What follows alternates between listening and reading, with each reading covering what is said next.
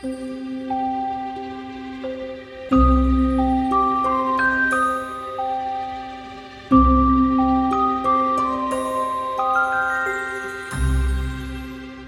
lytter til Harry Podcast. Mit navn er Nana Bille Cornelsen, og med mig har jeg. Amalie Dallov Hermansen.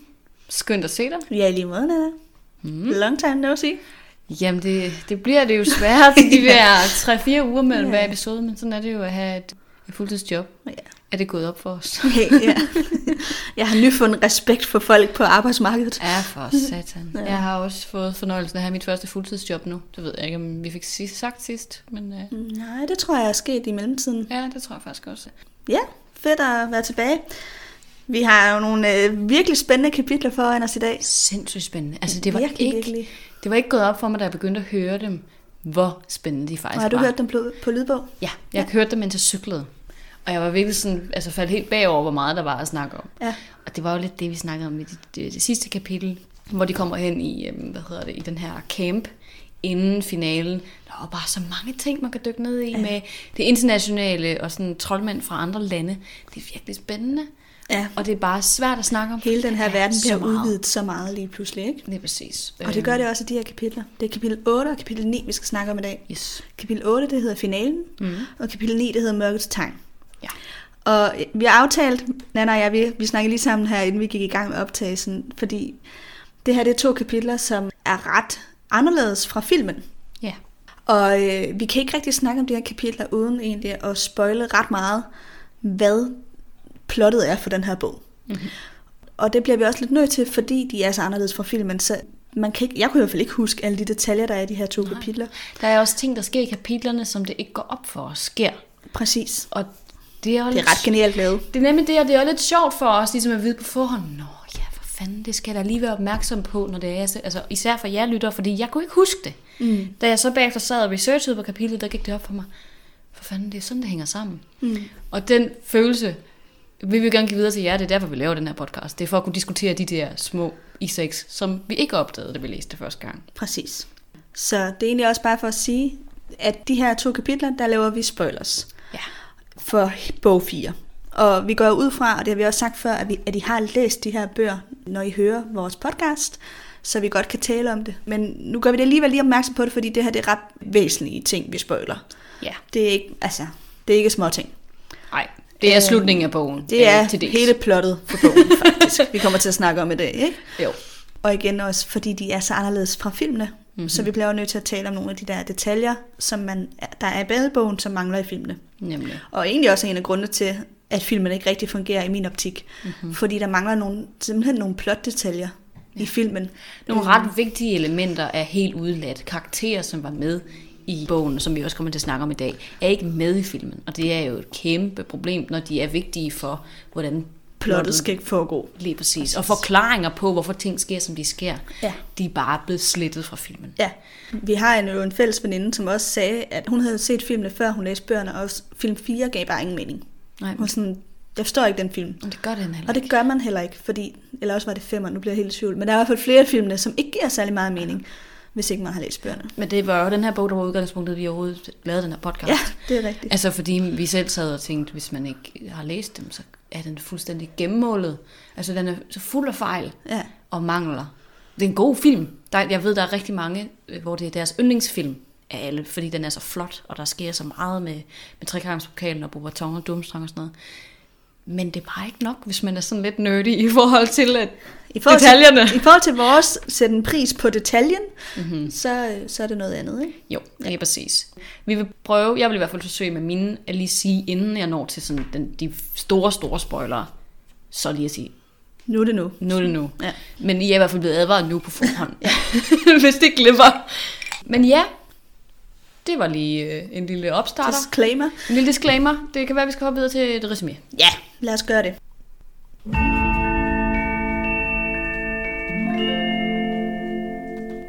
Jeg har valgt kapitel 8, fordi at der var nogle rigtig nice feministiske elementer, som jeg simpelthen ikke kunne lade være med at tage fat i. Og det er også kvindernes kampdag i morgen. Vi optager dagen før. Kvindernes kampdag den 7. marts, så jeg tænkte, det skal vi have. Ja. Og det kan være, at nogle af jer synes, det er fantastisk, og det kan være, at nogle af jer ikke synes, det er fantastisk. Og det er totalt irrelevant, fordi jeg gør det uanset hvad. Okay. Der kom allerede lidt kamp op i dig, der var. Ja. ja. Det gør der. Ej, det er meget fedt. Men jeg vil lige starte med at resumere mit kapitel, inden jeg sådan får hele lytterbestanden til sådan at gå totalt i oprør over, at jeg ikke, ikke følger trop. Godt. Mit kapitel, det starter ud med, at øh, familien Weasley og Harry, de tager op til øh, sådan stadium, hvor den her finale den skal spilles. Og det skal spilles mellem Irland og Bulgarien. Det tror jeg også, vi nævnte i kapitlet før, men de er sådan for cementeret fast. Det er de her to lande, der spiller. England er ikke med, de er længe røget ud. De kommer så op og sidder i logen, altså sådan de bedste pladser på hele stadion. Mm. Kan sådan se alt. Sidder lige over for pointtavlen. Altså de sidder faktisk i boksen med kommentatoren og ministeren for magi. Ja. Alles. Apropos også en ændring fra filmen. I filmen, der sidder de jo virkelig langt oppe. Mm. Ja. Det gør de ikke her. Her sidder de på prime seats. De allerbedste pladser. Men jeg tror faktisk, at Prime Seats er allerøverst oppe. Okay, men i filmen bliver det bare talt som om, at det er de billige pladser. Og Ja, i det kan- bogen, ja, ja, det der sidder de tænkes. faktisk på de, nogle af de dyreste pladser. Ja, det, det gør de. Det gør de. De sidder ja. På altså front row. Alle på de- VIP-sæderne. Ja. ja. Og det er også derfor, at øh, Lucius Malfoy og hans familie også er der. ja fordi, de sidder samme sted. Lige præcis. Og jeg er ikke så glad for, at de har bare taget en muggefødt med op i den der boks. Men, ja, men det er oppe i logen i hvert fald. Ja. Der kommer familien op, og der møder de så husalfen Winky, som vi ikke har mødt før. Hun er Barty Ferms øh, husalf, som vi mødte i foregående kapitel. Ja. Og familien Malfoy kommer så også derop. De ser så kampen. Irland, de vinder med 170 point. Og Victor Krum, han øh, fanger det gyldne lyn. Øhm, så det er sådan lidt en half-half, ikke? Victor Krum bliver ligesom sejr her i selve kampen, men det er stadig Irland, der vinder. Victor Krum er Bulgariens bedste spiller, søger. Så det er egentlig Bulgarien, der får det gyldne lyn, men det er stadigvæk Irland, der vinder. Ja, hvilket jo egentlig også var det, Fred og George uh, satsede på. Lige præcis, så. Ja. de har vundet det her vedmål med øh, Ludoman. Men ja, så til sidst så slutter mit kapitel med, at de her hold, de kommer op i logen og får overragt pokalen. That's it. Ja, og så øh, kommer vi over i kapitel 9, som er det, jeg har forberedt noter til. Og øh, jeg laver lige en lidt grundigt gennemgang af det Det skal kapitel. du også. Det, det resume, fordi der sker rigtig meget. Og der er rigtig mange detaljer, som er ret vigtige. Vi møder, eller Harry og Ron og Hermione og Weasley-familien, mens de ligger og sover. Øh, De vågner op, fordi der er alarm, og øh, de kan høre, at der er panik uden for teltet. Mm-hmm. Og her Weasley sender så Fred, George, Ginny, Harry, Ron og Hermione ind mod skoven. Der er sådan en skov i nærheden Ja. af den her teltlejr, og han siger, I skal løbe den vej, bliv sammen, jeg finder jer, når vi er færdige. Ja. Og så tager han, Charlie og Bill med hen for at prøve at finde ud af, hvad der er galt. Percy også. Og Percy også, ja. Ja, der er så mange. De, de løber mod ministeriet, folkene, for at hjælpe dem med, hvad der nu sker. Ja. Og man finder rimelig hurtigt ud af, at øh, der er en gruppe, med, der har nogle øh, ma- masker og nogle høje hatte på. De er sådan maskeret på sådan... Mm. Jeg forestiller mig lidt sådan Kukus klan, bare sort. Ja, det tror jeg er meget rigtigt egentlig. Ja, og det er også lidt det udtryk, det I har i filmen faktisk. Mm. Der går nogle af de her, øh, der går sådan nogle uhyggelige mænd rundt og sætter ild til telte, sender besværgelser afsted, og så har de ovenover sig hængende tre, nej slået fire mennesker, to børn, to voksne, som øh, er tortureret rigtig meget. Man tror måske, det ene barn er dødt. De svæver sådan hen over, over de her, øh, finder vi så ud af, dødskadister, og øh, skal jo så skabe skræk og rædsel på den her teltplads, og det gør det også. Ja. Og det er faktisk virkelig voldsom scene. Man får ligesom beskrevet, at, at de ydmyger dem, og man kan se, at de er blevet tortureret. Øh, og på et tidspunkt, så vender de kvinden i familien om, så hendes øh, kjole ryger ned, så man kan se hendes ja. underbukser. Virkelig og ydmygende. virkelig ydmygende. Og øh, drengen, han øh, hænger med hovedet livløst ned ad siden. Mm. Det kan selvfølgelig både betyde, at han er død, men det kan også betyde, at han er bare bevidstløs. Ja.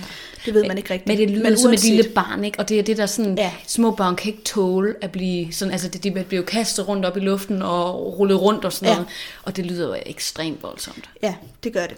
det er, der er ingen tvivl om, at det er en altså, virkelig voldsom scene. Men tilbage til trioen, Harry, Ron og Hermione, det er jo selvfølgelig dem, man følger primært i kapitlet. De løber mod skoven, og øh, Ron falder så over en træstup, hvilket gør, at øh, Fred, George og Ginny løber videre. De opdager ikke, at Ron han er faldet bagud. Mm. Og der bliver de tre så skilt fra de andre tre. Så gruppen på seks bliver til to grupper af tre. Og lige efter det møder øh, Harry, Ron og Hermione så øh, Draco Malfoy, som står alene op ad et træ og er meget afslappet. Nå, cool. Meget cool. Han ved tydeligvis godt, hvad der er i gang, og har ikke noget problem med det. Og skræmmer faktisk også øh, Hermione ved sådan, om nu kan det være, at de tager dig. De går jo efter mokler og sådan noget. Mm, kan være, at du gerne vil have dine underbukser vist til hele Ja, kartelpladsen. virkelig ubehageligt faktisk. Ja. Øhm, Og så sker der så noget, jeg synes er lidt pudsigt, som jeg lige kan blive nødt til at nævne. Det er, at øh, Ron han bliver så galt på Draco, hvor der så står i bogen, Ron bad Malfoy om at gøre noget, han aldrig ville have tur at sige sin mors påhør. Og så jeg synes, det var lidt pudsigt, som det er censureret væk. Vi har lige hørt om den der muggelfamilie, der er blevet tortureret til ukendelighed. Men, men, men Rons ja, ubehagelige sætning, mm-hmm. den bliver censureret væk. Det, og i mit kapitel, der er der også på et tidspunkt, hvor de der um, leprechauns, jeg tror her i bogen, der kalder de dem dværgmænd, eller dværgfolk, eller eller andet, ja. men det er altså leprechauns, de der irske små mænd med hatte og regnbuer og guld og sådan noget. Hvor at de, laver, de former sig til en kæmpe stor, grim gestus, hvilket jeg regner med en fuckfinger. Ja. Hvor det er sådan, ja. vi får ikke at vide, at det er en fuckfinger, men det er det. Og, men det er ligesom, det er det der med censuren, ikke? Jo. Det er meget sjovt, hvor man lige har valgt, at der skal være censur. Ja, vold er okay, men at, at sige skældsord er ikke okay. ja. ja. ja. Jeg, jeg faldt bare lige over det. Jeg synes, det var sådan mm. lidt øh, tragikomisk på en eller anden måde. Det også. Nå, de bevæger sig videre ind i skoven, hvor de så på et tidspunkt møder Winky, som er mm. husalfen, som du også kom ind på. Ja. Og hun er bange, og man kan se, at hun, er sådan, hun kan ikke rigtig finde ud af, at hun er ved at flygte, men kan samtidig ikke lide at flygte, fordi hun har jo ikke, hun har jo højst sandsynligt fået en ordre på noget andet. Ja. Og det finder vi også senere teltet. ud af, at, at Barty, hendes herre, har sagt, at hun skal blive teltet. Og så nu er hun jo begyndt at flygte, og det må hun ikke. Og det er hun svært ved. Harry, Ron og Hermione kommer så ud på en lysning, hvor de øh, er lidt i udkanten af den lysning og sætter sig og venter. Og jeg skal lige sige, i mellemtiden, under den her flugt mellem træerne, finder Harry ud af, at han har tabt sin tryllestav. Eller han har i mhm. hvert fald mistet på et eller andet tidspunkt, og han ved ikke hvornår. Og han føler sig selvfølgelig meget nøgen og forsvarsløs af mm. det her. Og, hvilket, og han påpeger også selv meget mere, end han ville have gjort i moklerverdenen. Nu er han i det her setting, så der, der er det ligesom en, hans forlængede arm, ja. og den mangler han. Tilbage til, de sidder i udkanten af den her lysning, og der kommer så en øh, mand ind, og peger med en tryllestav op mod himlen, og, og laver formula, øh, trylleformularen Mors Mordre. Faktisk mener jeg, at den står inde i skoven. Jeg tror ikke, de ser nogen. Nej, det, det er rigtigt. De ser ham ikke. De kan høre ham. Ja, der de kommer kan en høre stemme. en mandestemme. De, de hører noget roslen inde i skoven, og så hører de en stemme. Som siger, Mors Mordor. Yes. Ja. Lige efter kommer der så øh, en masse ministeriefolk, de transfererer sig frem ud af det blå, man hører sådan nogle små plop, og de lammer så, øh, eller forsøger at lamme Harry, Ron og Hermione, for de tror mm-hmm. selvfølgelig, at det er dem, der har fremmanet mørkets tegn, som også besværgelsen gør. De når dukser, men den der lammerbesværgelse, som de har, øh, de har hvad hedder sådan noget? Skudt afsted. Skudt afsted, rammer Winky, som er i nærheden også. Mm. Og så er der en lang snak med ministeriefolkene, og Harry, Ron og Hermione og Winky, og ja. de skal ligesom finde frem til, hvad der er sket, hvem har ja. gjort det. De starter med at blive anklaget for at have gjort det her. Ja. Og så begynder de at anklage Winky for at have gjort det. Ja. Og, ja, det... og det ender faktisk ud med, at ministeriefolkene godt kan se, okay, det er ikke nogen af de her fire personer, ja. det må være en anden. Men det der er, det er, at Winky har Harrys tryllestav. Og de laver så sådan en besværgelse på tryllestaven, hvor man kan se, hvad er den sidste besværgelse, der, den har lavet, og der er det mors mordre, der har været lavet med Harrys tryllestav. Yes. Yes. So far, so good. Jeg tror, det var øh, sådan essensen af essensen af det kapitel. Ja. Det er jo noget anderledes fra filmen, ikke? Altså, jo. der ser man bare til Fem Junior mm. komme ind øh, på teltpladsen, hvor Harry han lige er faldet om, og laver det op på himlen der. Nemlig. Helt anden scene. Ja. ja. Han er meget mere med i filmen, end han er i, i bogen. Fordi det giver, bare, det giver ikke mening for os i bogen endnu at, at have ham til stede som karakter. Og vi kommer også mere ind på ham, når vi gennemgår, hvad der egentlig sker i det her kapitel. Fordi men, øh, der er nogle ting her, som vi tydeligvis ikke har fået forklaret, mm. på baggrund af det, vi bare kan læse. Der ja. mangler nogle ting. Der er nogle huller, men det er nogle, man senere får at vide. Nemlig. Og ja. dem, det er dem, vi dykker ned i nu. Ja. Ja, Good. så skal vi gå videre? Ja.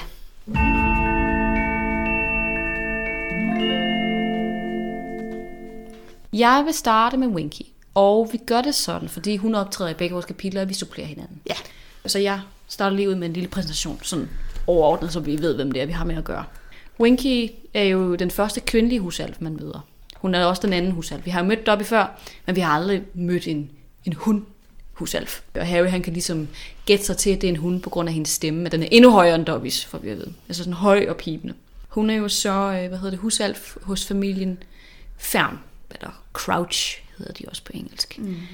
Og hun er meget lille, har sådan flagermuseagtige ører, en stor tomatformet næse, Ja. Det, det lyder meget sjovt, fordi Dobby han har sådan en meget lang næse, men hun har sådan et lille en rund, næse. ja. ja. Nogle store brune øjne og meget pipende stemme.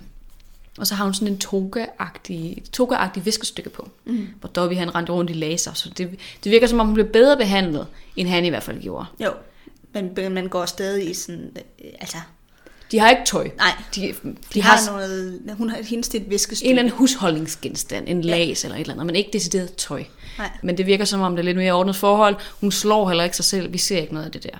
Men vi møder hende i hvert fald op i øh, Milotion, hvor hun sidder helt alene. Vi får at vide, at hun er øh, mega bange for højder. Det er derfor, at hun sidder med, med hænderne for øjnene, og Harry han tror først, det er Dobby. Mm. Fordi han kan ikke se, at hun ikke har den der lange næse først. Han er sådan, er det Dobby, der sidder der? Men det er det så ikke, det er Winky. Men øh, hun sidder der selv. Hun holder en plads til sin herre, som er ham her Barty, men han er meget travlt, så han kommer ikke op og ser kampen. Så hun sidder egentlig på sin egen plads, og så har hun en plads ved siden af sig, som er tom hele Ja. kampen. Og bare til det var ham, vi mødte i kapitel 7, Nemlig. som var øh, ministeriemanden. Nemlig. Han har sådan en nålestribet øh, jakkesæt Ham, på. der var meget, meget ordentlig. Nemlig. Ja. Ja. Har ligesom styr på alt, ikke? Ja.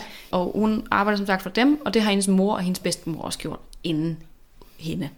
Så det er meget, hun er meget traditionalist. Hun har nogle klare idéer om, hvad en hushjælp bør og gør, og hun synes også, at alt det her med Dobby, at han gerne vil være fri, det er virkelig ikke godt. Det er ikke sundt for ham, det siger hun også til Harry. Jeg tror ikke, du har gjort ham en tjeneste ved at give ham de her tanker, og nu har hjulpet ham til at være fri. Hun fortæller, at han vil have løn, og Harry siger sådan, det er da fint nok, han skal da bare have løn. Og hun er sådan, husalfer skal ikke have løn. Altså det lyder som om, det er sådan en fornærmelse at give en husalfer løn. For mig der lyder det faktisk, jeg ved, man kan nok ikke sammenligne det 100%, men ligesom det der med at tage, tage penge for sex. Mm. Det er sådan lidt, det, at man skal gøre noget af fri vilje. Det, det er ikke en, en, en handling, som bør lønnes for en hufsalf, virker det lidt til det her med at arbejde Ja, for en ja, familie. fra hendes synspunkt. Nemlig. Ja. Ja, hun Øhm. ville synes, der var noget forkert i at modtage penge for det, Nemlig. hun gør. Det gør det lidt beskidt, Ja. ja. føler jeg, at, at få penge for det. Det er i hvert fald sådan, hun fremstiller det. Ja. Altså som om det vil, ja, det, vil, det er en meget god øh, analogi, der er Tak. ikke? Altså, Jeg var ikke sikker på, om den nej, virkede. men at hun føler, at så så er det forkert lige pludselig, hvis det er noget, hun får penge for. Lige præcis. Ja. Og altså, hun er det, som jeg nok ville sådan kalde den lykkelige slave. Det er også sådan en myte, man har haft, eller sådan en trope, man har haft fremme i litteratur, for at få det til at virke mere okay mm. at have slaver, fordi de er glade, det er bedst for dem. De kan godt lide det sådan. Mm. Og den ryger hun lidt ind i. Hun er sådan, hun kan bedst lide at være det, at være slave for nogen. Hendes største frygt er i hvert fald at få frihed. Ja, Altså det er det, hun er allermest bange for, det er at blive sat fri.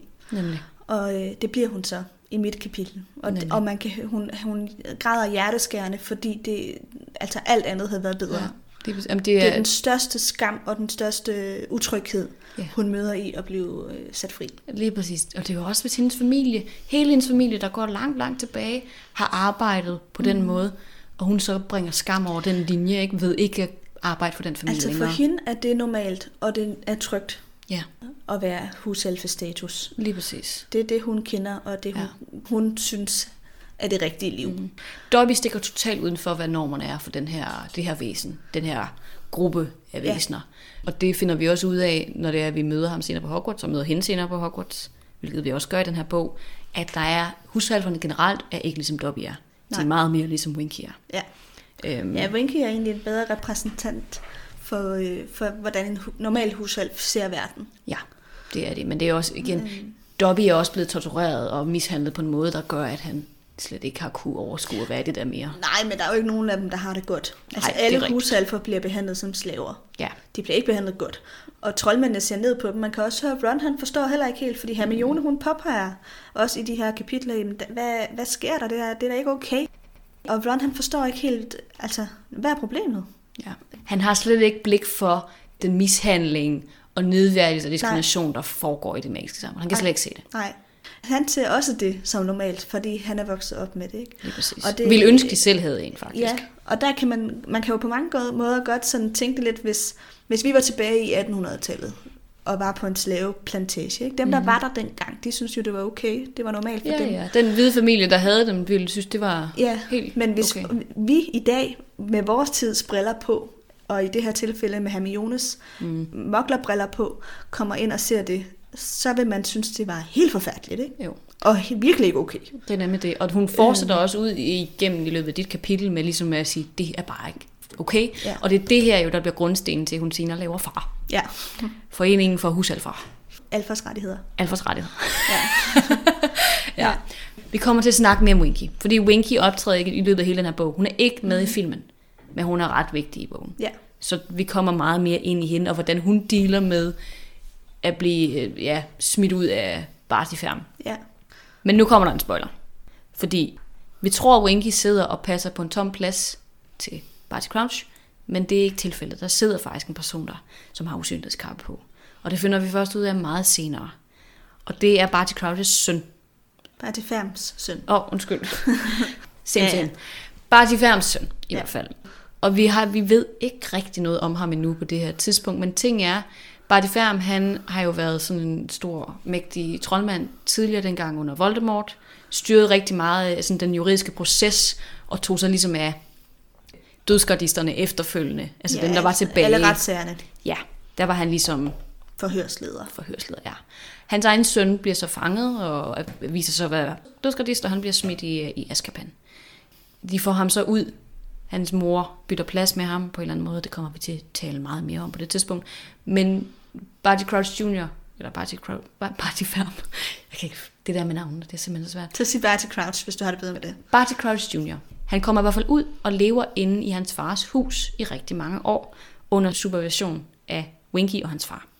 Han lever under sådan en Imperius forbindelse, og han er selvfølgelig stadigvæk dødsgardist. Det er klart, han er, han har tortureret, mm. hvad hedder han, Nevils forældre. Det, det har han til dels været med til sammen med Bellatrix og alle de andre. Det snakker vi meget mere om. Men øh, han får så lov til at deltage i den her Quidditch-kamp, fordi han har opført sig pænt på en eller anden måde. Winky har overtalt sin herre til at give ham lov til det. Så hun sidder faktisk ved siden af ham og holder ligesom styr på ham. Problemet er bare, at hun er så bange for højder. Hun kigger ikke rigtig på, hvad han laver, eller har ikke rigtig, er ikke rigtig opmærksom på ham. Sidder bare og holder sig for øjnene. Og han får så listet Harrys tryllestav ud af hans mm. lomme. Det er derfor, Harry ikke har en stav, da de render rundt ud i skoven. Ja. Han har manglet den hele aften, lige fra de kom fra Quidditch-kampen, og til der, hvor de render rundt ude i den der skov, der har han ikke haft en stav. Og Winky, da vi så møder hende i dit kapitel, hun aser sådan frem på en mærkelig måde. Hun sådan kæmper sig frem, og man tror, at det er fordi, at hun er bundet til teltet, men det er faktisk, fordi hun er bundet sammen med Barty Crouch Jr. Mm. De to hænger sammen. Hun slipper okay. ham ligesom med ham. Han vil nemlig kæmpe mod dødsgardisterne. Han er, han er vred på dem af alle mulige årsager. Men hun hiver ham med. Han får ikke lov til det, men han har stadigvæk sin tryllestav. Og så til sidst, så får han så på en eller anden måde lavet det her Mors tegn mørkets tegn. Og da ministeriefolkene så kommer og lammer dem alle sammen, lammer de både ham og Winky. Mm. Han ligger lige ved siden af hende, men han har stadig usynlighedskappen på. Og det er derfor, de ikke opdager ham. Lige præcis. Ja. Fordi han er der faktisk. Det er ham, der har gjort det, så har Winky måske taget tryllestaven, eller den har ligget ved siden af hende, tror jeg. Så de antager det hende, men det er det selvfølgelig ikke. Mm. Så det er derfor. Og alt det her, det ved Barty Ferm senior, Ja, altså faren, det ved han godt. det er det. Da, de, da ministeriet finder Winky, så ved han udmærket godt, at hans søn ligger inde i Ja, skoven, ikke? det er det. Ved siden af. Det er og det. kan regne ud, det må være ham, der har gjort det. Mm. Og grunden til, at det er så gralt, det her, er jo fordi, at, altså grunden til, at han fyrer Winky, er fordi hun har jo, det er jo ikke det der med, at hun har forladt teltet, det er det der med, at hun har givet ham lov til at få fat i en tryllestav, og har lavet mørkets tegn, mm. og generelt ikke har været god nok til at holde styr på hans søn. Ja. Det er det, der er problemet. Selvom det virker meget mere voldsomt for os, det virker bare som om det er, fordi hun har forladt sit telt. Ja. Men øh, ja. Så det er lige et ekstra lag ja. Ja. til det her, de her to kapitler, som er ret vigtigt at have med. Så jeg kunne i hvert fald ikke huske det. Jeg slog Winky op, og sad inde på Wiki og var sådan, gud, er det bare til Crouch Junior, der sidder der? var sådan, er det slet ikke gået op for mig? For lige det kunne jeg godt huske, men jeg kunne ikke huske, at, øh, at han var bundet til hende ude i skoven. Nej, Den detalje kunne jeg ikke lige huske. nej, det kunne jeg heller ikke. Men det, tingene giver ligesom bedre mening lige pludselig, ja, ikke? Fordi vi ved jo også godt, at husalfer skal straffe sig selv, hvis de gør noget, de ikke må. Mm. Men det virkede også som en meget underlig måde. Hun ligesom altså sådan sled sig nærmest frem, som om hun ligesom kæmpede med et eller andet. Ja. Så det giver lige pludselig ret god mening. Hun har en på slæb, som hun hiver med sig frem. Ja. Men det var lidt winky. Ja.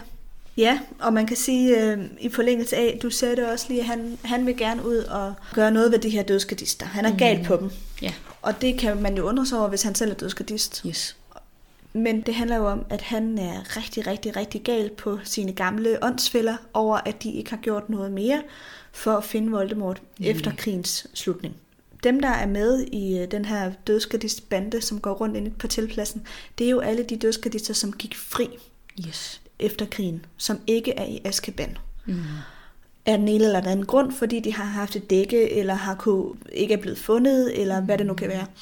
De har været Og under Imperius forbandelse. De, det er der nogle af dem, der har brugt som undskyldning, ja. ikke? og så har man ikke kunne bevise noget andet og sådan noget. Så det er alle sammen duskadister, som har, har kæmpet for Voldemort under krigen, og ikke er blevet øh, retsforfulgt efter krigen. Mm-hmm. Og Barty Fam Jr., eller Barty Crouch Jr., er, er utrolig galt på dem over, at de ikke har gjort mere for at finde mørkets herre, mm-hmm. eller Voldemort, efter krigen. Og han ved, at de nok tror, at Voldemort er død. Mm. Og derfor sætter han det der Mors Mordre op på himlen for at skræmme dem simpelthen. Fordi det var mange meget få dødskadister, som kunne finde ud af at lave Mors Mordre. Det var kun Voldemort og så hans allereneste kreds af dødskadister, som kan lave det her. Og det betyder, at de kan jo godt regne ud, at det kunne godt være Voldemort. Nemlig. Eller i hvert fald Bellatrix eller nogen andre. Men de tror jo, at alle de andre er i fængsel mm. af de inder, den inderste kreds der. Så de tror, det er Voldemort, der gør det. Og det er jo ret skræmmende, hvis man tænker, fuck, jeg, jeg har vist ikke været helt god nok til lige at uh, søge efter ham. Han er måske lidt gal på mig. Det møder vi jo også til sidst i bogen her. Det er ikke dem alle, der dukker op, da de bliver kaldt hen Nej. efter trekampspokalen. Der er noget bitterhed over for dem, der ikke har været gode nok til at søge efter Voldemort, mm. kan man vist godt sige. Ja. Men igen, Barty Crouch Jr., Barty Fam Jr., vi kommer meget mere ind i ham, hvad han er for en karakter, hvordan det her har fungeret. Det var bare så I kunne forstå, hvad der rent faktisk sker i det her kapitel. Mm. Fordi det er jo det, der er det sjove. vi ja. sidder og hører den her podcast, ikke? Ja. Yes, jeg vil gerne tale en lille smule om Victor Crumb. Ja. Eller Krum. Bliver... Inden det er vi øh, sådan bevæger os videre til fri leg. Nej, jeg har også lidt mere. Og du har også lidt mere, det er godt. Men han er født i 1976 i Bulgarien. Spiller jo også for det bulgarske landshold for Quidditch. Og han er fire år ældre end Triven. Han er altså 18 år på det her tidspunkt. Mm. Han går på sit sidste år på Durmstrang. Det er egentlig meget sjovt. Han er, han er ret gammel. Han virker også, som om han er meget ældre, end hvad han egentlig er. Tror jeg faktisk også, vi hører Harry tænke eller noget i den retning. Og han øh, bliver beskrevet som værende meget mager, mørkhåret, generelt meget mørk, mørke øjenbryn og sådan bleg hud, har en ørnenæse, og så har han nogle sorte buskede øjenbryn. Så sådan, ja, sådan mørk, men ikke hud-wise, bare sådan hår. Ja, hårvækst. Hårvækst. Mørk hårvækst. ja. ja. Harry, han synes, han ligner lidt en stor rovfugl. Ja. Det er egentlig sjovt, det her med fugle, det dukker meget op i forhold til bulgarerne. De her kvinder, vilager, de bliver også lidt til fugle. Det kommer vi også ind på. Han virker utrolig elegant, når han flyver rundt op i luften, for vi at vide. Han, er sådan, han virker næsten som om, han flyver uden en kost. Men når han så kommer ned på jorden, så bliver han sådan helt klodset og øh, virker lidt platfodet og rundrykket. Så det virker til, at han virkelig er skabt til at flyve, og ikke til at bevæge sig rundt på jorden. Det er meget sjovt. Hermione, hun siger også, at han ser sådan lidt sur ud generelt. Det får vi at vide senere, han render rundt og ser sådan lidt mukken ud. Men han faktisk er sådan rigtig sød. Ja. De, de får jo en relation de to i løbet af den her Jeg bog. tror bare, han har sådan et rest in bitch face. Ja, det tror jeg også. Og han gider heller ikke have at folk, de går og generer ham. Nej. Så og... han har bare et udtryk, der siger, hold jer væk, hvis ikke vil mig noget godt. Altså. Nemlig. Han gider ikke ja. det der berømmelse. Det er ikke det, han er der for. Han er der for at spille mega nice Quidditch. Og alt det der fandom noget, det er han bare slet ikke til. Så også det faktum, at Hermione ikke viser ham nogen interesse, ja. og egentlig synes, det er lidt irriterende, at han er der, fordi han har den der pigeflok på biblioteket, det kommer vi til senere i bogen.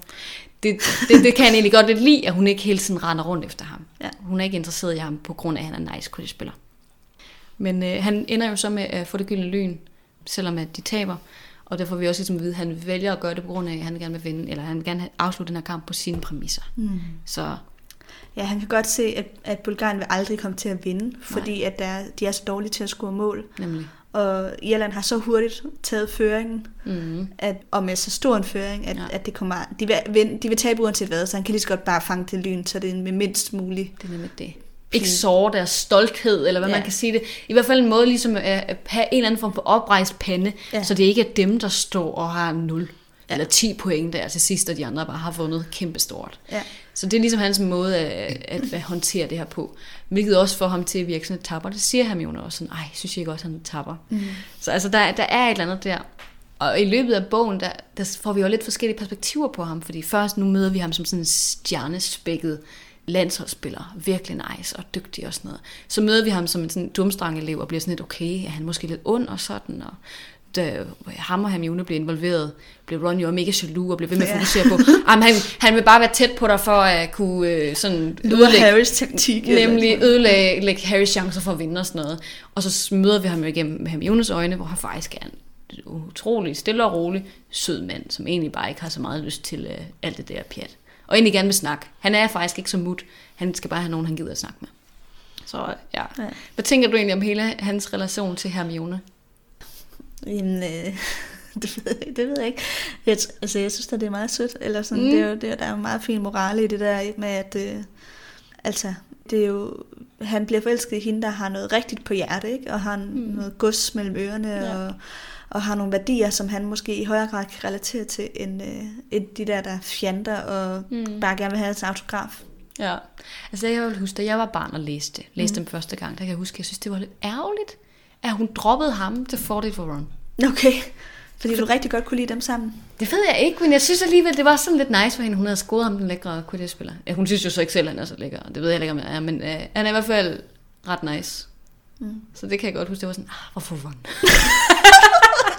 og det har J.K. Rowling jo også selv fortrudt efterfølgende, men det var mere, fordi hun ville have hende sammen med Harry. Ja, Men, men, det, øh, det er jeg så glad nok for, at hun ja. ikke kom. Men jeg synes, det er fedt, at der lige der er den her relation, så det er ikke Ja. bare sådan, oh, it was meant to be.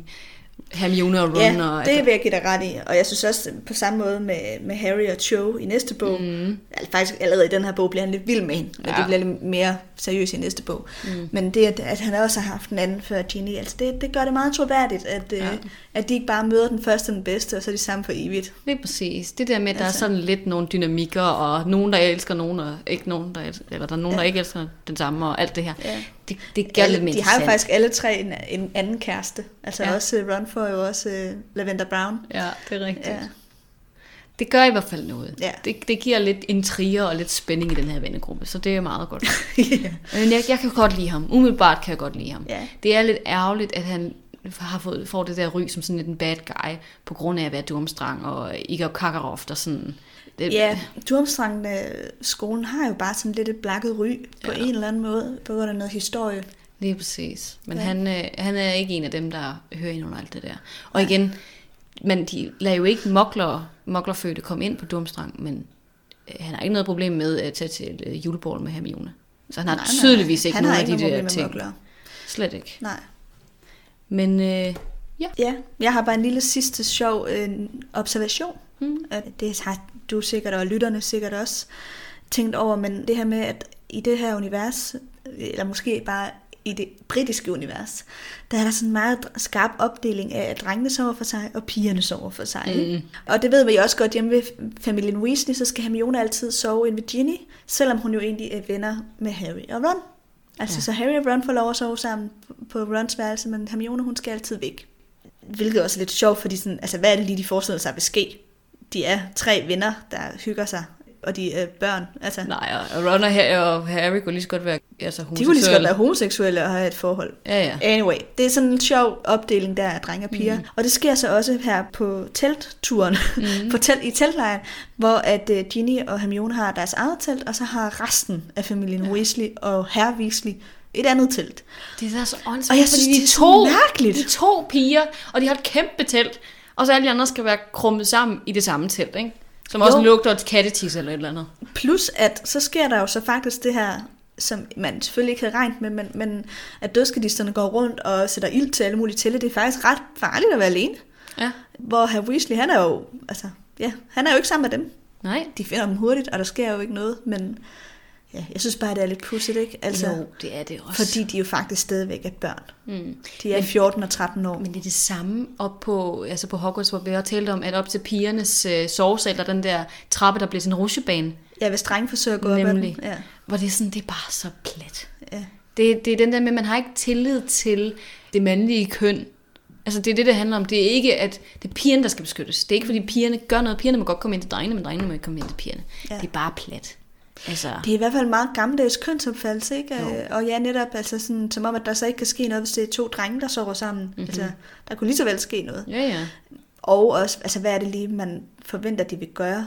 Men Altså, der, det findes ikke rigtigt i det her univers. Den her, I det her mindset, der er det ikke en ting, altså sådan noget LGBT. Det er bare Nej, That's not nej, really nej. something. Og det er jo igen, jeg ved godt, det er skrevet i halv- slut 90 og start 0'er, og det var en anden tid. Ja. Altså mit første år på efterskole, eller mit, mit første, mit eneste år på efterskole, var det første år, første eller andet år, hvor efterskolen ikke længere hed øh, kønsopdelte gange, Nå, okay. faktisk. Vi, ja, da jeg gik på efterskole, havde vi kønsopdelt gange. Ja, okay, men der kan du bare se, ikke? Mm. Så det er jo også lige om, og det var, jeg gik på efterskole i 809, Mm. så det er jo først der omkring, men også i Danmark faktisk begyndte at tænke, nå, Ja. der sker nok ikke noget ved, at man blander. ja, og der er stadig mange steder, hvor man gør det. Altså, det, nu begynder de lidt at snakke om værelser til non-binære. Okay, Altså folk, der ikke øh, identificerer sig som hverken mand eller kvinde. ja. Men det er få, få steder. Og det er stadigvæk en diskussion. Det er ganske få altså steder, hvor de taler om det. Altså det er ikke noget, der virkelig sådan er on the way up. Jeg synes bare, at det slet ikke burde fylde så meget. Nej. Altså, Nej, men, men vi har en eller anden tanke om, at det skal være kønsopdelt. Så fungerer det bedst. Ja. Piger er bedst sammen med piger, og drenge er bedst sammen med drenge. Ja. Men apropos køn, ja. Så har jeg som sagt en lille ting, men det er jo i frileg. Lad os Så, gå videre til øh, frileg.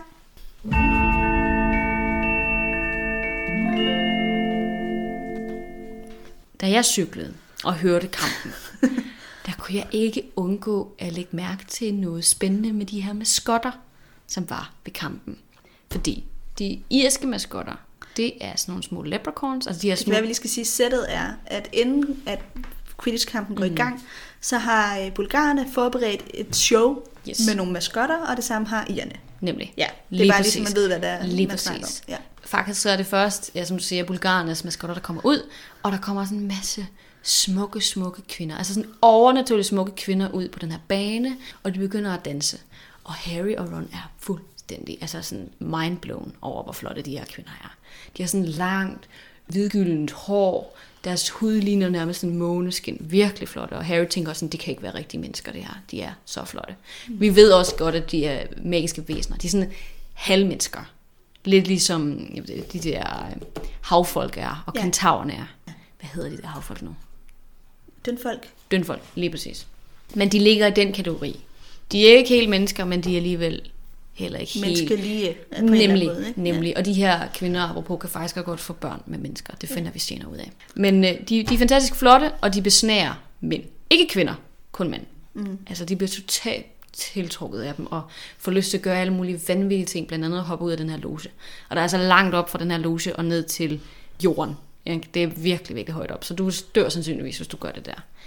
Og så på den anden side, så kommer irernes maskotter ud, som er de her små leprechauns, de her små nisser, som kommer ud som sådan en kæmpe komet, laver et show, hvor de laver en regnbue, en kæmpe firkløver og sådan noget, og så kaster de mønter ud over hele stadion.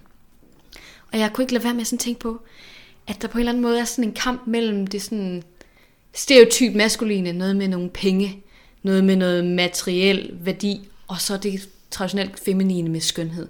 Der er sådan forskellige måder, man kan vinde på, ikke? Mm. Enten med sin skønhed, eller med penge.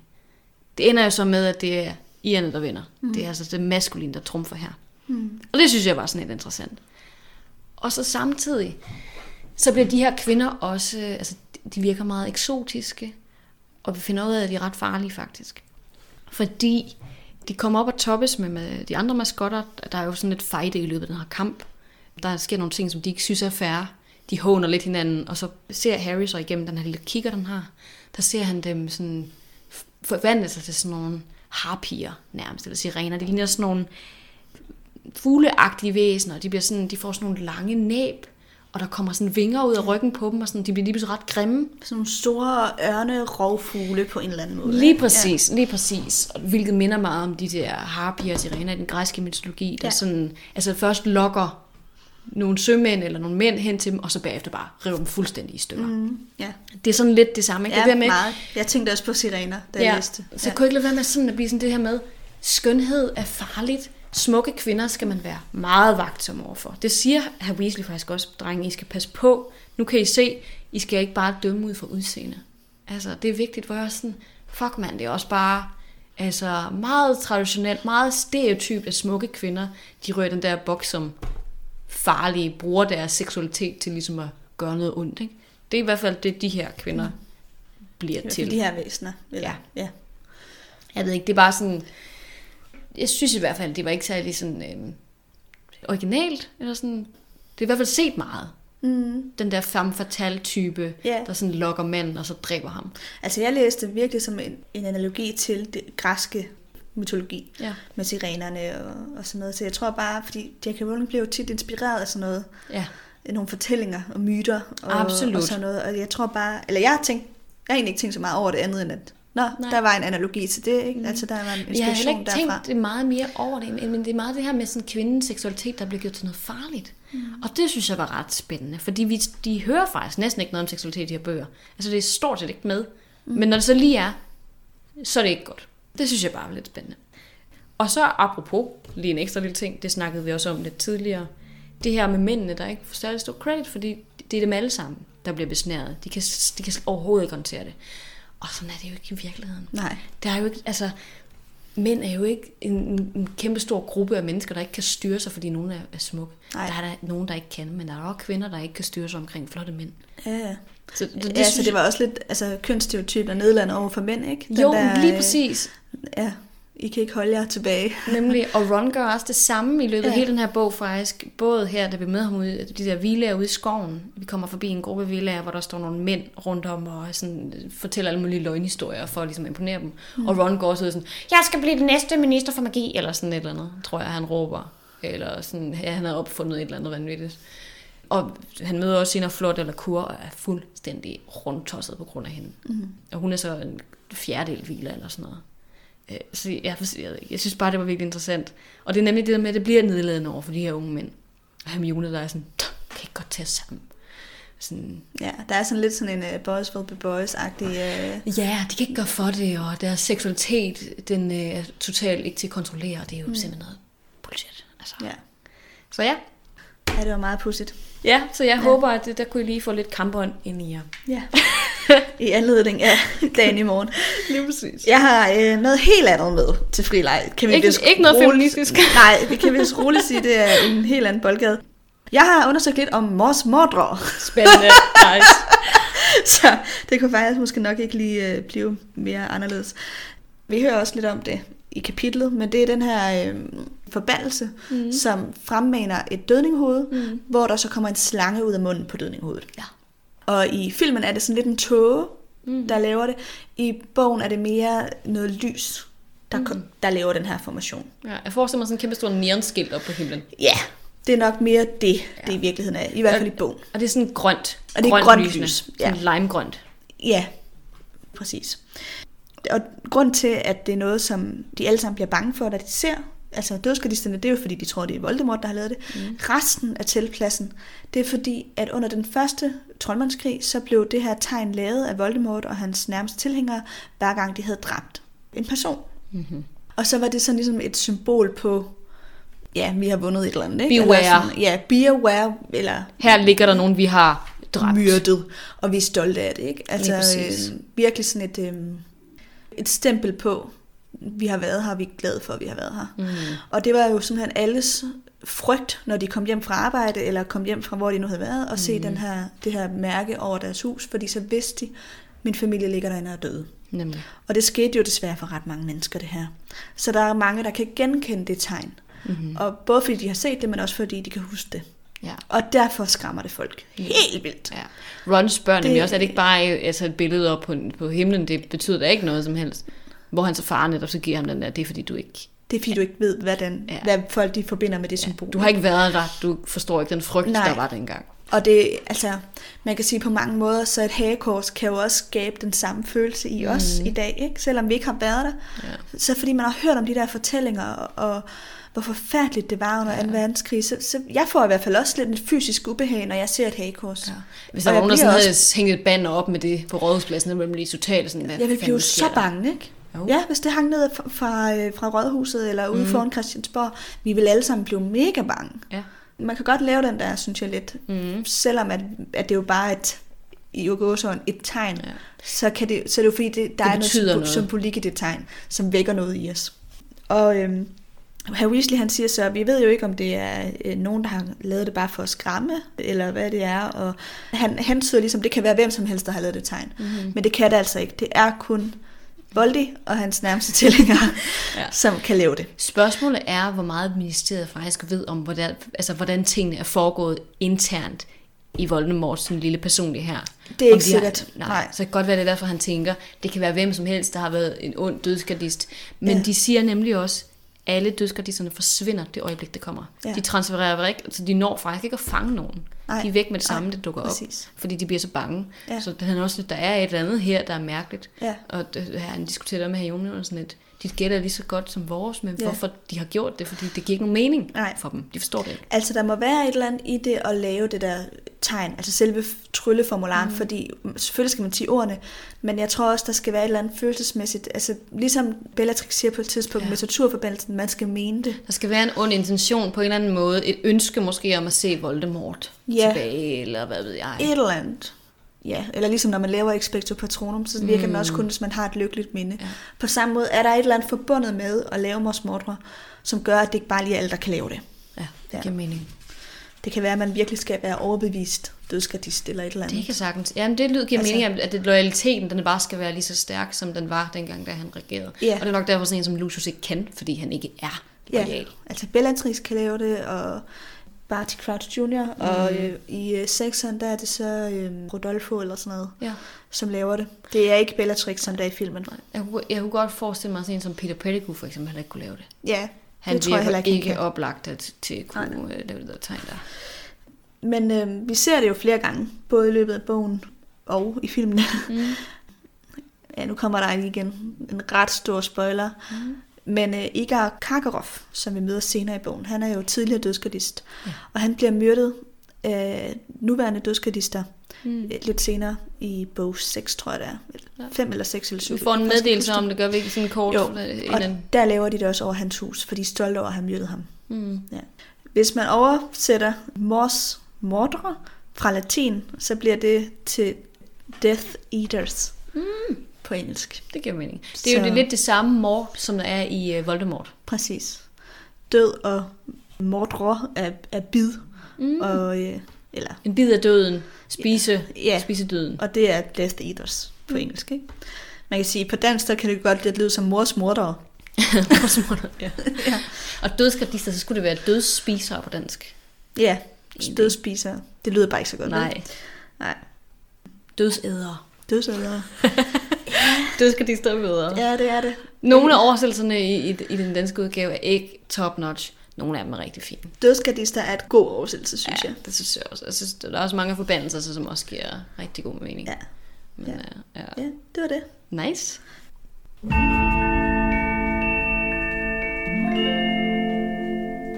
Så har vi et lytterspørgsmål. I dag har jeg taget øh, det næste på listen med. Ja, De den, kommer den jo, er lang. Den er kommer, ja, så, øh, men altså, vi tager dem jo fra en ende af. Og i dag er det fra en, der hedder Kirsten, som har skrevet til os. Hun havde en lidt lang besked, så jeg har opsummeret, hvad spørgsmålet er. Og det er, hvad laver den gyldne trio året efter slaget på Hogwarts? Kirsten skriver selv, som også er helt korrekt, at Hermione hun øh, tager tilbage for at færdiggøre sin uddannelse på Hogwarts. Mm. Så hun tager det syvende år. Men hvad laver Harry og Ron? Man kunne ikke forestille sig noget andet, end at Hermione ville færdiggøre sin uddannelse. Det er sådan et number one for hende, det er uddannelse. Det er i hvert fald vigtigt for hende at, mm. at få de der papirer på, at hun er rigtig heks, eller hvad man kan kalde det. Lige præcis. Uddannet heks. Men jeg prøvede at søge, og jeg fandt så et gammelt interview med J.K. Rowling fra 2007, Nice. hvor hun faktisk har svaret på det. Oj. Og i det interview, nu har jeg jo oversat det fra engelsk, men jeg forsøgte at gøre det så godt jeg kunne. Men, men i det interview, der siger hun, at Kingo, som er øh, ham, der er midlertidig minister for magi Under... Sjælkebold. Præcis. Han indtræder som minister efter krigen, eller måske også lidt før krigen slutter faktisk. Mm. Ja, anyway. Han beder så Ron, Neville og Harry om at øh, hjælpe ham i Aura-kontoret lige efter krigen. Okay. Og det Hvorfor ikke siger de, Hermione? øh, hun, jeg tror også, hun bliver spurgt, men hun vil tilbage til Hogwarts. Okay, fair nok. For jeg tænker, hvis hun ikke fik invitationen på lige fod Øh, altså det har, det har J.K. ikke sagt noget om. Hun har sagt Nej. bare, at Hermione vil hellere tilbage på skolen. fair nok. Så jeg tror, hun har fået budet, men har sagt pænt nej tak. Det giver mening. Jeg kunne ikke forestille mig, at de ikke ville inkludere hende i det tilbud. Nej, jeg tror også, hun har fået budet, men har ikke haft det behov. Nej. Men Harry, Ron og Neville siger ja tak, mm. og de tilbringer så i hvert fald det næste år på Aura-kontoret lige efter krigen. Og der var ret meget, der skulle ligesom få styr på, og der var jo mange løse ender, og de også bare sådan noget med at optravle, hvem er de gode, og hvem er de onde Mm. Øh, man vil gerne undgå samme situation som fra første troldmandskrig, ja. hvor der var rigtig mange, der gik fri. Og det var også noget af det, som Harry, Ron og Neville skulle hjælpe med at prøve, at de fik retsforfulgt dem, der skulle retsforfølges.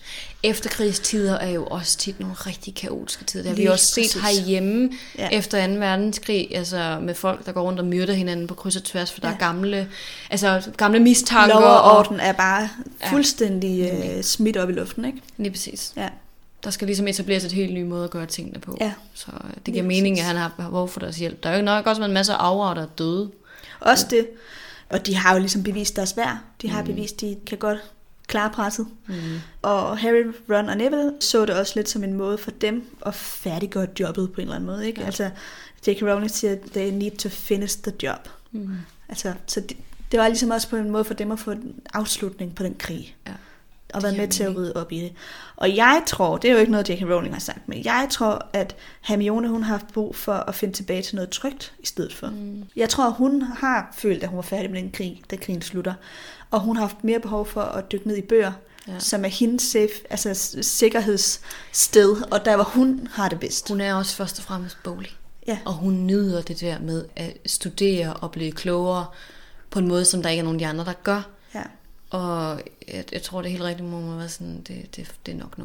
Jeg kunne egentlig også godt have forestillet mig, at de andre havde haft et behov for at sige, det var det. Ja. Tak og slut. Ja. Jeg synes, det er spændende, det der med Neville bliver inkluderet. Ja, altså, jeg ved godt, han har, jo, han har jo lavet den her øh, modstandsgruppe på skolen, mens vi ikke har været der. Men det er sådan lidt mm. sjovt, det der med, at han lige pludselig... Han går fra at være så nerdy og ubrugelig i de første bøger. Det er i hvert fald meget det, den måde, han bliver fremstillet på, ikke? Mm. Til lige pludselig faktisk at være på niveau med Ron og Harry, hvilket jeg synes er ret spændende. Ja. At han, han får tildelt samme ære ja. til også at være ja, over. Kingo, Kingo faktisk uh, ser ham på lige niveau, ja. ikke? Men det, han, han dræber selvfølgelig også Nagini. Præcis. Neville har også virkelig bevist sit værd. Ja, det har han. Og han har om nogen haft det, altså virkelig jo risikeret alt det sidste ja. år der. Ja, Ron, Harry og Hermione har jo været på den vildeste rejse ud for at lede efter hårdkrukser, men man skal ikke underkende den kamp, Neville har haft Nej. med at, at lave en modstandsgruppe. Det er synd, vi ikke får mere at vide om, hvad der sker på Hogwarts faktisk, i den periode. Det kan man jo undersøge. Det kan være, der er jo, noget jo. skrift, men det er ikke noget, vi får at vide i bøgerne. Nej, det kan godt være, at J.K. Rowling har skrevet noget mere, men at man kunne have fået snapshots, eller det kunne være blevet udviklet noget mere på i selve serien, havde været ja. mega fedt. Ja. Det kan være på et tidspunkt, hvis der bliver lavet en tv-serie, hvilket jeg er næsten overbevist om, at der nok gør på et eller andet tidspunkt. Giv det 10 år så ja, er der jeg tror også, øh, ja, når vi når hen i 2030'erne øh, måske, så mm. tror jeg også, så er det selv tilpas længe siden, at ja. filmene har været der, til at man tør at lave så, nogle nye. Så vil man gerne opdatere dem, ikke? Jo. Og der, der kunne det være oplagt at igen udforske, det har vi også snakket om noget mere, udforske lærernes baggrundshistorie, udforske sådan en karakter som Neville, hvis man vælger at gå kronologisk igennem hele bogserien, mm. der er jo nok til, altså mere end 20 sæsoner, der er nok til mere end 20 sæsoner, man kan virkelig fortsætte lang tid med at lave en Harry Potter-serie. Men der kan du jo nemlig inkludere de der snapshots, uden at meningen forsvinder. Fordi vi har jo ikke så mange af sådan nogle sideplots, hvor Harry ikke er til stede. Nej, det er har, meget få, vi har. Ja, det sker virkelig sjældent. Der er det der i familien Malfoys hus, der er det her i starten af, af den her bog, hvor vi, vi er gået, ikke? Og der er han der faktisk, altså i sindet. Han er ligesom observatøren. Ja, ja, han er bare ikke fysisk til stede. Nemlig. Nej. Så, så det kan man have mere i en serie eller i en film, end man kan i i bøgerne i hvert fald. Ja. På den måde, hun har skrevet dem. Ja, fordi at han ligesom er omdrejningspunktet. Ja, Men, det kunne være spændende. Men jeg synes faktisk, det var et ret spændende spørgsmål. Ja, det er da mega spændende. Mm. Jeg kan vide, hvorfor Jenny ikke har fået det, det, sammen, det ja. ved jeg ikke. Det føles lidt som om, at det måske... Det kan jo også godt være, men at hun ikke har sagt ja. Ja. Det kan også godt være, at hun sagde ja, men at det bare ikke blev sagt i det interview. Det altså, kan, ja, det kan godt der, der blev stillet et spørgsmål, som hun svarede på, og det er det, jeg har, det svar, jeg har taget med. Så mere uddybet blev det nej, ikke. Nej. Men jeg tænker sådan som Ginny har virkelig også, nemlig, og det har Luna selvfølgelig også, men jeg tænker, Neville har Neville bevist mere end Luna og Ginny. Måske på nogle punkter, ja. Men mm. at kæmpe mod Voldemort, der vil jeg sige, det er mest det der med, at han har slået Nagini ihjel. Det er der selvfølgelig ikke nogen af de andre to, der har. Nej. Men de har virkelig også kæmpet bragt. De er mega seje også, ja. Mm. Mm. Men uh, mega nice. Ja, så tak til Kirsten for det uh, rigtig gode lytterspørgsmål. Ja.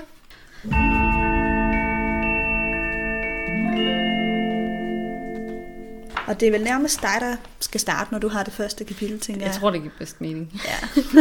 og jeg har taget et citat fra kampen. Fordi jeg tænker, nu skal vi have lidt sådan kampstemning ind i det her. Ja. Victor Krum, han har lige fanget lynet, og det, det er lige gået op for dem, at Irland vinder. Irland vinder, råbte Ludoman. det er lige højt.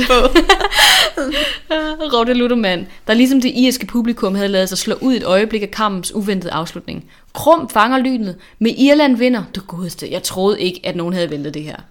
Det var der jo sådan nogen, der havde. Ja. George. Hvad vil han dog fange lynet for, hyldede Ron, som han samtidig hoppede og klappede Irlands sejr. Han endte kampen, mens Irland var 160 point foran. Den idiot. Han vidste, at de aldrig ville indhente det forspring, råbte Harry tilbage gennem larmen, mens han også klappede ivrigt. De irske angriber var for gode. Han ville bare afslutte kampen på sine egne betingelser. Han var virkelig tapper, synes jeg ikke? Ved for Hermione? Nå. Vi havde allerede sagt Ja, ja, ja, ja, ting, men jeg synes, Det det, var fint. godt lige at få noget kampstemning ind. Jeg kan godt lide Victor. Ja. It's nice. Jeg har valgt et lidt andet citat. Nok noget lidt mere negativt, gætter jeg på. ja, og det er Harry, der øh, efter alt det her overstået i mit kapitel, der ligger han og skal til at prøve at falde i søvn igen. Mm. Og det er han selvfølgelig rigtig svært ved, og så ligger han og tænker det her. For tre dage siden, det føltes så meget længere tid, men det var kun tre dage, var han vågnet med en svidende smerte i sit ar, og i aften havde Lord Voldemorts tegn vist sig på himlen for første gang i 13 år.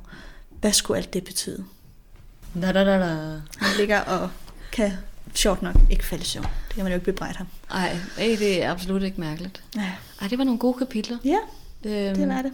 Så bevæger vi os jo lige lidt videre hen til Hogwarts. Der går i hvert fald ikke mange kapitler, inden vi er der. Nej, det var ikke så længe før vi kommer frem. Og næste gang gennemgår vi kapitel 10 og 11, Mm. hvis der er nogen, der har lyst til at læse forud.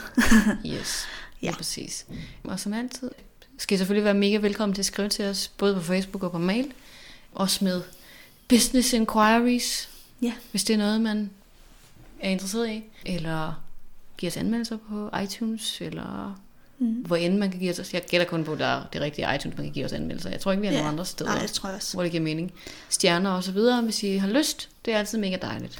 Det er jo længe siden, vi har nævnt, at vi har en Harry Potter læseklub side, Ja. kalder vi det, inde på Facebook. ja. Det hedder vist bare Harry Podcast læsegruppen. egentlig. Ja, lige præcis. Men for de, der ikke lige har hørt om den før, så er det en gruppe, hvor I lytter kan skrive til og med hinanden Mm. om stort og småt, spørgsmål, I gerne vil have svar på, men ikke gider at vente på, at vi finder svar på dem, mm. eller hvad det nu kan være. Ja. Det er et ret fedt fællesskab, og jeg synes, der er en ret god stemning, og mm. øh, folk er gode til at svare hinanden. Ja, og den en- er også forholdsvis god måde. aktiv. Ja. Altså, det er sådan, det er ikke bare en død gruppe. Nej, Folk, nej, de bliver noget op, og så er nogle andre, der reagerer på det. Og det er også en ret aktiv gruppe, hvilket er virkelig fedt, at den bare altså, fungerer, og folk de er så entusiastiske. Ja, men øh, tak for en mega nice episode. Ja, selv tak. Hvis vi selv skal sige det. tak for i dag. Tak for i dag.